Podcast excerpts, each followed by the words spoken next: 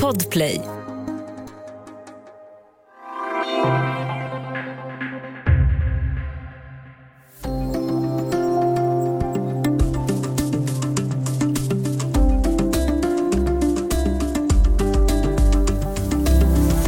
Det är ganska tyst från Donald Trump. I alla fall om man jämför med hur det lät innan han stängdes av från Twitter och strax därpå flyttade ut från Vita huset. Men helt stilla kring den tidigare presidenten i USA är det förstås inte. Välkommen till Studio DN. Jag heter Sanna Thorén Björling.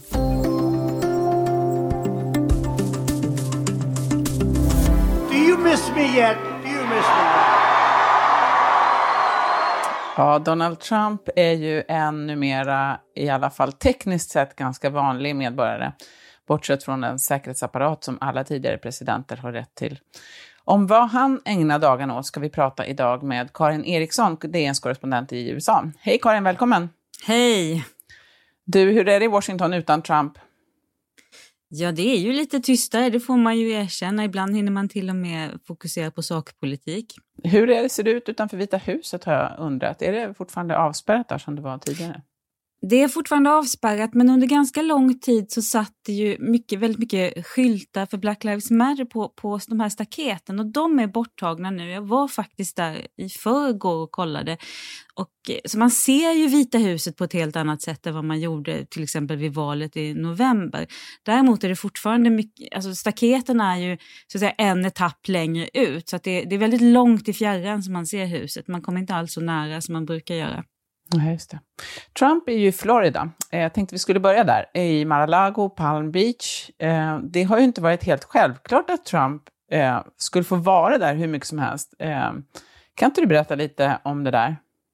Ja, men så här är det. Han eh, har ju, skaffade ju det här stället eh, som en, en klubb och kan man säga en resort mm, på 80-talet och då finns det ett avtal som är nu ungefär 30 år gammalt som säger att det här får vara så här, en klubb, men det är ingen, man får inte bo där.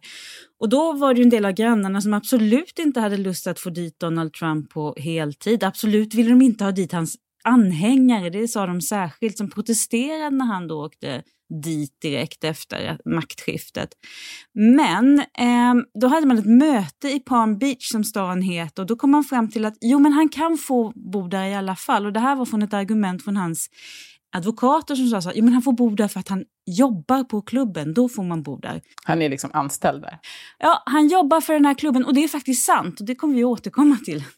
Ja, eh, det är lite lustigt. Jag såg också att eh, faktiskt en grannfastighet där är till salu som ägs av Trumps, för, Trumps företag. Han köpte den av sin syrra för 18 miljoner dollar för några år sedan. Nu vill han kränga den för 49 miljoner dollar. Så om man vill vara granne med Mar-a-Lago så finns det ett ypperligt tillfälle just nu. Om man vill hjälpa Donald Trump att tjäna pengar så finns det många ypperliga tillfällen just nu kan man säga. Ja. Um, om vi fastnar, vi hänger kvar i Florida lite. Um, han är ju då på Mar-a-Lago och har dykt upp ibland vid en del insamlingsevent där som hålls på den här klubben. Eh, bland annat när hans svärdotter Lara Trump ville ragga pengar till ett räddningsprojekt för hemlösa hundar, men man kom in även på lite andra saker. Det lät så här.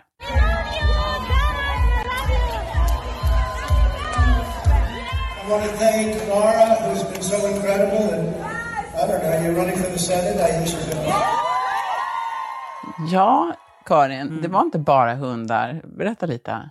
Nej, det är inte bara hundar, även om det här evenemanget då var för något som kallas för Big Dog Ranch Rescue.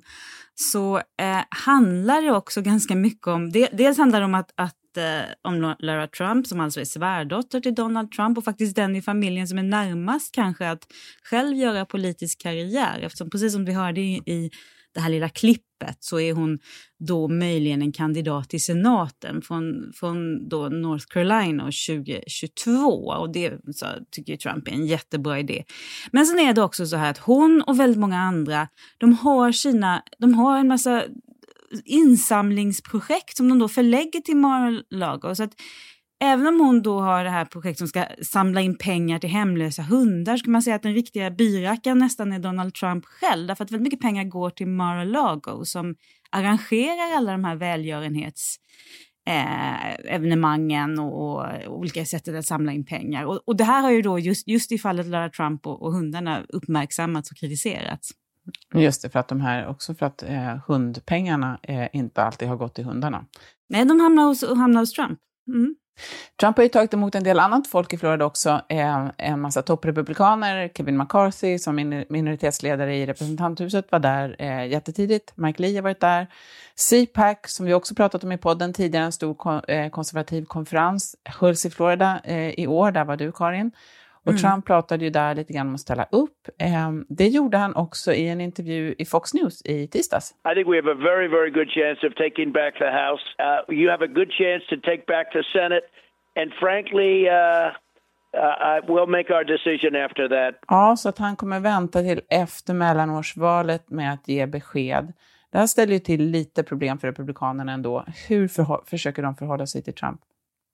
Nej men det, de, det här är ett jätteproblem för dem. Och CPAC som du nämnde som jag var på blev ju väldigt mycket ett, ett hyllningsmöte. Där var alla de Trump-trogna och de som har kritiserat Trump var inte där. Eller som, som har hamnat i konflikt med Trump för hans hantering av, av stormningen av, hans inblandning i stormningen av Kapitolium. Så Mike Pence var inte där och sådana personer som har betraktats som möjliga presidentkandidater som Nikki Haley som sen har kritiserat eh, Donald Trump var inte där. Mitch McConnell som nu är minoritetsledare i senaten var inte där utan där var alla de som står bakom Trump och, de, och då blev det väldigt entydigt i kören. Man fick liksom lyssna till det finstilta eller se det finstilta i under, olika undersökningar för att se att Kanske är det så att även de tycker, framförallt om vi säger, sända budskapet att Donald Trump var minsann en jättebra president, han har inga ansvar för någonting som hände den 6 januari. Vi älskar honom jättemycket. Det, inte, det var ändå lite lägre siffror för om de ville få honom att kandidera igen. Och själv, precis som du var inne på då, så håller han ju folk eh, han vill, han vill ju inte lämna besked om det här nu och det kan ju, det kan ju bero på flera saker. En, ett svar är att han faktiskt funderar. Eh, ett annat är att han vill ju ha hit alla de här personerna du räknar upp. Dels vill han ha sådana som Kevin, Kevin McCarthy, Rick Scott och andra liksom framstående republikaner som ska komma så att han visar att han fortfarande har kommando över partiet, han har kommando över sitt eftermäle. Men sen är det också det som vi pratade om nyss, att när Mike Lee från Utah, som är senator från Utah, eller Kristi Noem som är guvernör i South Dakota, eller Sarah Huckabee Sanders som är före detta pressekreterare och nu vill bli guvernör i Arkansas. När de kommer till, till Mar-a-Lago och har olika event där så betalar de ju pengar till gissa vad? Till Donald Trump, ja. Ja, ja så det, är det finns både ett element av business i det här eh, och det finns ett element av att hålla kontroll över partiet. Och sen så kan det ju vara så, människan funderar och kanske behöver övertyga sin fru till exempel. Till exempel, jag hörde att hon hade lovat att stanna kvar hos honom i alla fall under tiden i Vita huset. Um, det var vad jag hörde, fast det var ju länge sedan då. Så jag vet inte vad hon tänker nu. Um, för Republikanerna är det där lite spännande också, tänker jag, att de har ju både också ehm, det är både lättare och svårare för dem. På, å ena sidan så är det ju lättare för att de ehm, inte behöver förhålla sig till Trumps eh, Twitter hela tiden och kanske kommer ut och kan prata lite grann själva och bli inbjudna till lite olika tv-program och så. Det kan ju vara bra, eh, men de måste ju också eh, mera också börja erbjuda liksom egna lösningar, politiska lösningar på olika sakfrågor och vara lite alternativ, eh, politiskt alternativ. Eh, hur tänker du om det där? Jag, jag, tror att det finns mycket, ligger mycket i det du säger. Precis som du frågade mig hur är det i Washington. Jag säger, ibland får man till och med prata sakpolitik och det gör Republikanerna nu. De pratar om massor av olika saker. De samarbetar inte så mycket men de pratar om migration. De funderar nog hur de ska förhålla sig till till exempel det här med barnbidrag som, som, som ju har kommit upp i med de nya stödpaketen. Så att det, jag skulle säga att man, man skönjer ändå en politikutveckling trots det här trots Trumps närvaro, och det är nog så, precis som du sa, att, att, här, att han ändå inte, den här malströmmen på Twitter inte pågår hela tiden, gör en viss skillnad. Mm. Vi ska alldeles strax eh, tala mer med Karin om Trump och hans namn, inte minst.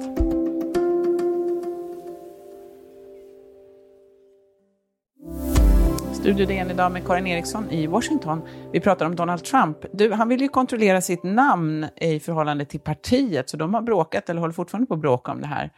Eh, hur kommer det att gå, tror du? Det kommer nog gå att Trump får ungefär som han vill faktiskt. Det har, det redan, det har redan sagts så. Um, och återigen, nu blir det blir lite som att vi, vi borde kanske spelat in det här i ett mörkt garage någonstans nere i Washington. För det, det är som att jag står här och säger som en deep throat, liksom follow the money, follow the money. Det här handlar ju också om pengar. Det handlar återigen om att Trump han vill inte att folk ska satsa sina pengar på Republikanska partiets, eh, deras organisationer, kommittéerna där, utan de ska satsa på hans, politisk, hans PAC, hans Political Action Committee, som, som numera finns. Och, då, och för att förhindra att peng, pengarna inte hamnar fel så säger han då att de, satsar man på, på eh, Republikanerna så kan det gå till de här Rhinos, Republican in name only. Och det ska man akta sig för och de här får inte använda hans namn hur som helst. Follow the money. Follow the money. Ehm, det, det, här med Twitter är ju intressant. Ehm, Trump är ju stympad i och med att han liksom inte har den där eh, raka kanalen eh, från Twitterkontot ut till eh, det amerikanska folket.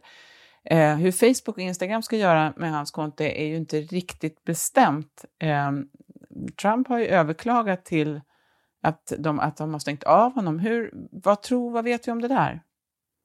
Ja, eh, jag, jag, tror att det är väldigt svårt för Twitter att backa. Nu ska jag säga att jag är inte techreporter, det här är inte min specialitet, eh, men jag tror inte att de kommer att backa på det. Och som, precis som du säger så gör det ju en väldigt väldig skillnad också. Det blir inte, även om han, han skickar ut väldigt många pressmeddelanden, dels från sitt Office of 45 och dels från, via, via den här eh, kommittén som numera finns. Men det, det, blir inte samma sak när det inte är hans, hans de här korta eh, meddelandena med versaler, de tar inte på samma sätt. Eh, så det är, nog, det är nog ett problem för honom. Men vad tror du? Tror du, tror du att någon, vad, vad kommer att hända med det? Nej, men jag vet inte. Jag tycker att det är väldigt intressant. Jag lyssnade på igår faktiskt på den här South by Southwest som pågår digitalt, en festival i Austin. Men eh, där hade de en stor diskussion om, om vad som händer när man, vad man kallar för deplatforming, alltså när man rycker bort folk från deras sociala mediekonton. Och man pratar om att ja, men det finns ju trots allt var det så att ett, ett privat företag eh, ryckte undan eh, den här plattformen för en eh, demokratiskt vald ledare och att det är en väldigt stor sak. Eh, och om det görs permanent så är det en ganska eh, det är en väldigt stor sak att göra. Att det där tror jag är en, en djup debatt som kommer att pågå som, inte, som ju inte alls bara handlar om Donald Trump. Man måste ju också säga att man ser ju verkligen detta eh, med big tech och hur det mer och mer, attacker på big tech, mer och mer blir en fråga för Republikanerna. Det var väldigt tydligt på den här konferensen CPAC där uh -huh. flera av talarna går till attack mot techjättarna, faktiskt lite över näringslivet överhuvudtaget. Så det här är något som kommer att bränna i politiken under de kommande mm. åren. Och, och precis som du är inne på också, det är, det är inte heller enkla frågor. Det, det, är inte, det är inte enkelt att säga, ska, ska en före detta president eller toppolitiker eh, inte få, få höras på olika plattformar? Det, det är inte så att Republikanerna inte har någonting att säga om detta eller inte har argument som är rätt viktiga också. Mm och, och, och, som de kan anföra till sina väljare. Så det här kommer bli väldigt intressant tror jag. Du, när det gäller Trump då, så han eh, står ju nu inför, eh, eftersom han inte längre är kvar i Vita huset, så eh, är det ju fritt fram nu för alla rättsprocesser att ha sin gilla gång här. Det på, pågår ju flera stycken, både civil, civila mål och brottsutredningar. Åklagaren på Manhattan, eh, Cyrus Vance Jr, har efter ett beslut av USAs högsta domstol eh, fått se då Trumps eh, deklarationer. Det är ju väldigt spännande. Vet vi vad som händer med det där? Alltså, vi har ju inte fått se deklarationerna än och det verkar inte som om, om vi kommer att få se dem just nu i alla fall. Men vi, vi, vi ger ju inte upp hoppet. Vi, återigen, uppenbarligen så har ju Donald Trump en del behov av att tjäna pengar just nu och det antyder ju att de där, allt som står i hans deklaration är väldigt, väldigt spännande. Och faktiskt spännande politiskt också. Det här har du säkert också varit med men när man är ute och träffar Trump-väljare vad, är det de, vad var det de pratade om? Vad var det de sa? Det var två saker. Det var vi gillar att han är affärsman, framgångsrik affärsman, det är bättre än politiker. Vi gillar hur han har skött ekonomin. Så mm. att det är faktiskt det är ganska, det är ganska viktiga liksom, delar av vem Donald Trump är som står på spel i detta. Mm. Eh, verkligen, det, var, det har, de har ju börjat ta in folk för, eh, på förhör. Jag såg att eh, Trumps tidigare advokat Michael Cohen, han har varit inne tror jag, sju gånger på förhör eller någonting. Och det kan tyda på att det faktiskt rör på sig i det där fallet. Det får vi se. Det är jättespännande. Det gör det nog. Så ska man säga att medierna i USA Eh, och det tror jag är medvetet. De, de bevakar inte Trump jättehårt just nu. Alltså, Nej. Fox News gör ju det, men inte, inte CNN eller New York Times eller Washington Post. Så att, jag tror att de själva kanske har dragit slutsatsen att, inte, att de inte ska dras in i den här målströmmen. Det gör att rapporteringen runt rättsfallen inte är jättes inte är, är, är så stor som den kanske kunde ha varit. E- Eller om, eller om det nu blir någon, något riktigt åtal, om det blir något brotts, någon, eh, ett, ett åtal i en brottsutredning där de här deklarationerna kanske blir en bilaga i något eh, eh, åtal som lämnas in till domstol. Det vore ju lite maffigt för oss som är journalister, eller hur? Ja, det vore maffigt för oss och som sagt det, det, handlar, det har att göra med vem, vem är Donald Trump egentligen? Vem var han egentligen? Var han bara en dokusåpastjärna? Ehm, eller hur var han som affärsman? Det finns mycket, många fortfarande, tänk, tänk så mycket som har skrivits och sagts om Donald Trump och ändå finns det fortfarande så många frågetecken kvar. Sen är det ju, ska man ju säga att ett, ett, annat av de här rättsfallen som är riktigt intressanta för oss, det är ju det som handlar om, om hans kontakter med Georgia och huruvida han har försökt eh, pressa mm, höga tjänster, politiska tjänstemän, politiska chefer i Georgia att göra någonting åt valresultatet. Och där, där har varit ganska många turer nu, därför att det har också kommit att handla om, till Trumps stora glädje, om att en, en text som gick i Washington Post och innehöll citat från ett av hans samtal, inte det mest berömda, men ett av de, an, ett av de andra, där, där har Washington Post fått korrigera vad som egentligen sades. Vilket Trump felaktigt då använder som, som argument för att hela den, den storyn var, var fel. Det var den inte, men det var lite slarvigt med citaten där. Så att det, den, den, den, där har det varit lite tur på sistone. Du har varit inne på det hela tiden här nu, att man måste titta på pengarna, Trumps behov av pengar och han, han har ju jättestora skulder då på, vad det är, under fyra år så ska han betala in 900 miljoner dollar eller någonting.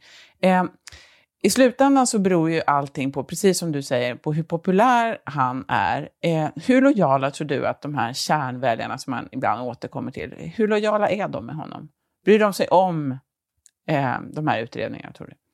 Jag tror inte att de bryr sig om de här utredningarna. Jag tror inte att de litar på vad, vad rapporteringen runt utredningarna. Jag tror att Donald Trump mycket skickligt har satt bilden av att allting är korrupt och det som händer runt valet har för hans kärnväljare visat att även domstolarna är korrupta för de tog inte upp vad, vad de här väljarna uppfattar som självklara eh, överträdelser och problem i valet. Eh, så att det tror jag. Utan Den stora frågan är snarare, men hur många är de väljarna idag? Är de tillräckligt många för att styra Republikanerna under, under överskådlig framtid? De var inte tillräckligt många för att säkra en valseger och det är det stora dilemmat för partiet.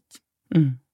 Men eh, 80 procent av republikanska väljare, någonting sånt, enligt någon undersökning nu i alla fall, har ju sagt att de ändå tycker att Trump är bra. De gillar honom fortfarande.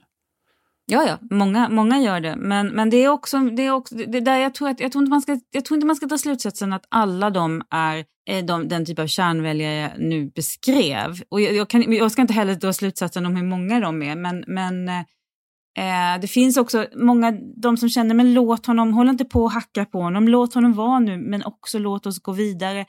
Den, den, den, man ser i vissa undersökningar den tendensen. Men du har ju Mm. också sysslat med de här Trump-väljarna, vad tror du?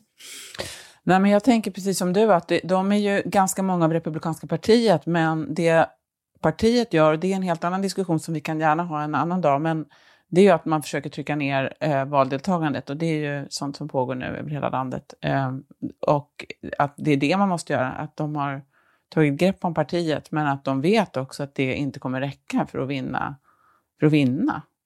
Mm. För att man är för få helt enkelt. Men om man ska sluta då där vi började. Eh, Lara Trump är ju en, men det finns ju andra. Du nämnde Karin Sarah Huckabee Sanders som är Trumps tidigare pressekreterare och som ska ställa upp i guvernörsvalet i Arkansas 2022. Hon har också hållit events då hos Trump och samlat in en miljon dollar på fyra dagar. Eh, på vilket sätt tycker du att en, sådana saker är en temperaturmätare på Trumps status? Jag tror ändå att eh, som det ser ut nu, eh, om inget oförutsett händer, och som vi var inne på, så är det en opinion som är, inte påverkas så lätt så är det viktigt att ha Trumps stöd när man kandiderar. Eh, det, är lite, det, är, det är lite svårbedömt tycker jag ändå eftersom jag menar, Trump har framträtt då på den här CPAC-konferensen och där, där var det hans hyllningskör som var på plats. Men känslan just nu, är intrycket just nu, inte bara känslan, intrycket just nu är Att han har ett starkt grepp om partiet och det är viktigt för, för alla de här politikerna att, att åka till Mar-a-Lago och synas med Donald Trump och få hans stöd. Och det kommer att vara besvärligt för dem som han också, det är ju något annat han har gjort, ska vi ska ta på slut med. Han har också lovat att bekämpa dem som röstat mot honom eller ville ställa honom i riksrätt eller fälla honom i riksrätten. Det kommer ju också vara något som pågår under de närmaste åren. Vi får säkert alla anledning eh, till att återkomma till Donald Trump, tror du inte det? Ah, det skulle förvåna mig ganska mycket om vi inte fick det. Mm. Ja. Tusen tack Karin för att du var med idag. Tack. Studio DN görs för Podplay av producent Sabina Marmelakai, exekutiv producent Augustin Erba, ljudtekniker Patrik Miesenberger och teknik Oliver Bergman, Power Media. Jag heter Sanna Thorén Björling.